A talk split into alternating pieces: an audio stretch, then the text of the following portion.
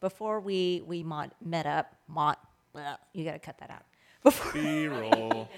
before yeah, B roll. There we go.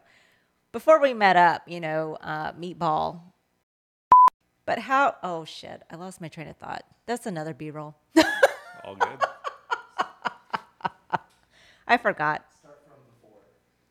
I forgot what I said. Before we were here, you saw Spice Oh. in her extroverted element or whatever. Okay, yeah. So before we came here to report, shit.